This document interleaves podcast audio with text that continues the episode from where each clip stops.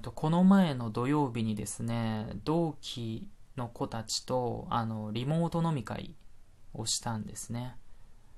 まあ楽しかったんですけれども、まあ、僕らの代のですね同期ってなんか妙にこう波長が合うというか、まあ、一緒にいてなんか心地いいというか、まあ、早い話すごく仲がいいんですよね。同期会っていう同期だけでする飲み会を1ヶ月に1回ぐらいのペースでやるぐらい、もう本当に気持ち悪いぐらいね本当に仲がいいんですけれども、まあ、当然、最初からね仲がいいわけではなくて、まあ、仲が良くなったというか親睦を深めた、まあ、きっかけというのがあるので、今回はそのことに関して話していきたいと思います。僕が勤めてる会社って新入社員だけでやる合宿っていうのがあるんですね。3日間とある場所に缶詰になって、社会人としての礼節だとか、まあ、会社の歴史だとか、あとまあ基本業務のね、まあ、やり方とか、まあ、あとはその新人同士の、まあ、親睦を深めるっていう、そういう意味合いの、まあ、合宿なんですけれども、まあこれがねなかなか厳しくて、まず指導にあたる先輩社員はかなり高圧的にね指導してくる。まあこれはね後にわかるんですけど、それは先輩社員の演技だったんですよね。要は社会の厳しさを教えるためにあえてそういう振る舞いをして、あ、社会ってこんな厳しいものなんだなというのを分からせようと、まあ、してたみたいなんですけれども、まあ、あとはですね生活態度も非常に細かいところまで指導されまして、合宿期間中は当然スマホは使っちゃダメ、見ちゃダメ、もう取り上げられちゃうんですよね。でテレビも当然見れないですし、音楽も聴けない。で女の子は化粧もしちゃダメなんですよね。でそういう環境下の中で、まあ、3日間ねみっちり合宿を行うと、当然なんかこう変な連帯感みたいなものがねこう新人同士の間で生まれてきて、なんかそれでね仲が深まっていったっていう感じを僕は持ってるんですよね。で、まあ、そのね男女の新入社員が3日間同じ場所で過ごしてると、それはねいろんな事件がありましたね。まあ、いろんな事件がある中から今日はですねちょっと僕が個人的に記憶に一番残ってるやつを、話していきたいと思います。これはね、2日目の朝ごはんの時に起きた、まあ、出来事なんですが、合宿って基本班行動なんですよ。班でいろいろまあ行動していくっていう感じなんですけど、僕の班は僕と、あともう一人別の男の子と、あと女の子2人。だから合計で4人グループで行動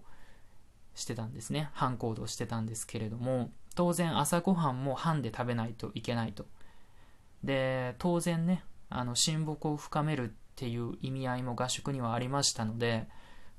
こうなんかトークをしながらねこうお互いの僕は学生時代こんなんでしたみたいなこう話をしながらですね、まあ、ご飯を食べて、まあ、仲をね深めて行ってたんですけど、その僕以外の男の子がねちょっとやらかしてしまったんですね、この時にまあちょっとねこれ話すのがちょっと難しいんですが、女性はその女の子は化粧をしちゃダメなんですよね。だから2日目の朝は当然すっぴんなんですよね。1日目は自宅からその合宿所に来たので、この段階ではお化粧をねみんなしてて、みんな可愛らしい感じなんですけれども、2日目はもう化粧を落とした状態で過ごさないといけない、要はすっぴんの状態でね過ごさないといけないと。で当然朝ごはんの時もすっぴんなんですよ。でしたらその男の子がね、あれ何々さん すっぴんの方が可愛いねって言ったんですよ。うーわ、こいつやりやがったなって思いましたよね、僕は。もうさ、やめなってね、もうユッキーナより数年前に私は言ってましたから言ってたというか思ってましたからね。ねえ、これね、すっぴんの方が可愛いねっていう言葉ね、男性陣諸君よく使いますけれども、これはね僕褒め言葉になってないとずっと思ってるんですよ。っていうのは、すっぴんの方が可愛いねっていうことは比較対象が当然あるわけですよね。何々よりって言ってるわけですから。ですっぴんより可愛いねっていう言葉の、じゃあその比較対象は何かっていうと、当然化粧をしてる状態の女性を指しますよね。で要は、化粧をしてるあなたよりも何もしてないすっぴんのあなたの方が綺麗ですよって言っちゃってるんですよね。要は化粧をしてる女性を半ば否定してるね感じになってますよね。で、僕もねその詳しくはわからないですけれども、人によるんでしょうけれども、化粧ってね結構時間がかかるんですよ。で朝の忙しい時間にね、そういう一生懸命化粧してる、そんな努力を無に返すような言葉ですよね。すっぴんの方が可愛いよって言ってるわけですから。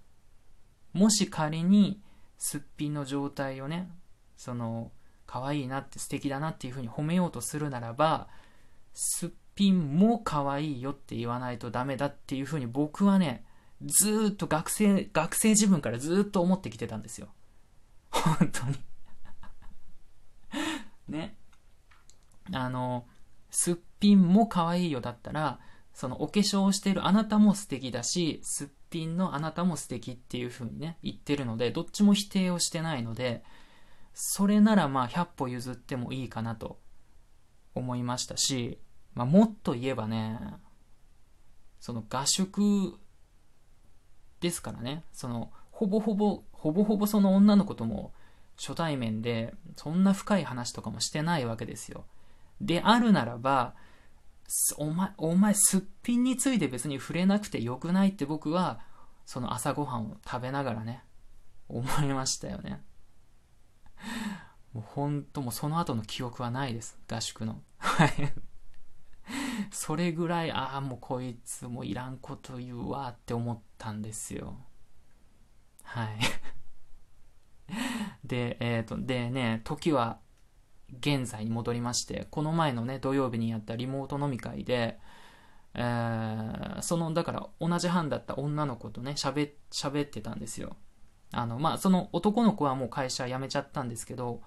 その同じ班だった2人の女の子はまだ同じ会社で働いてるので、リモートでね話してたんで、その合宿の時のその朝ごはんの出来事を僕がこう言ったんですよね。あの時さ、あの子がそのすっぴんのどうだこうだっていうのをバーって言ってね、えもうダメだよねって言ったら、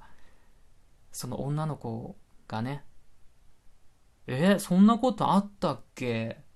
てかいおりくん神経質じゃないって言われたんですよね。え顔真っ赤ですよね僕あれなんか期待してたリアクションとなんか違うって思って、もう目の前にあった焼酎を僕はもう一気飲みしましたね、クイッとねあんな味のない焼酎は僕は初めてでした。はい。まあ、人の心なんてね、わからないもんですね。はい、というわけで、まあ、味のない焼酎を飲んだというお話でした。はい。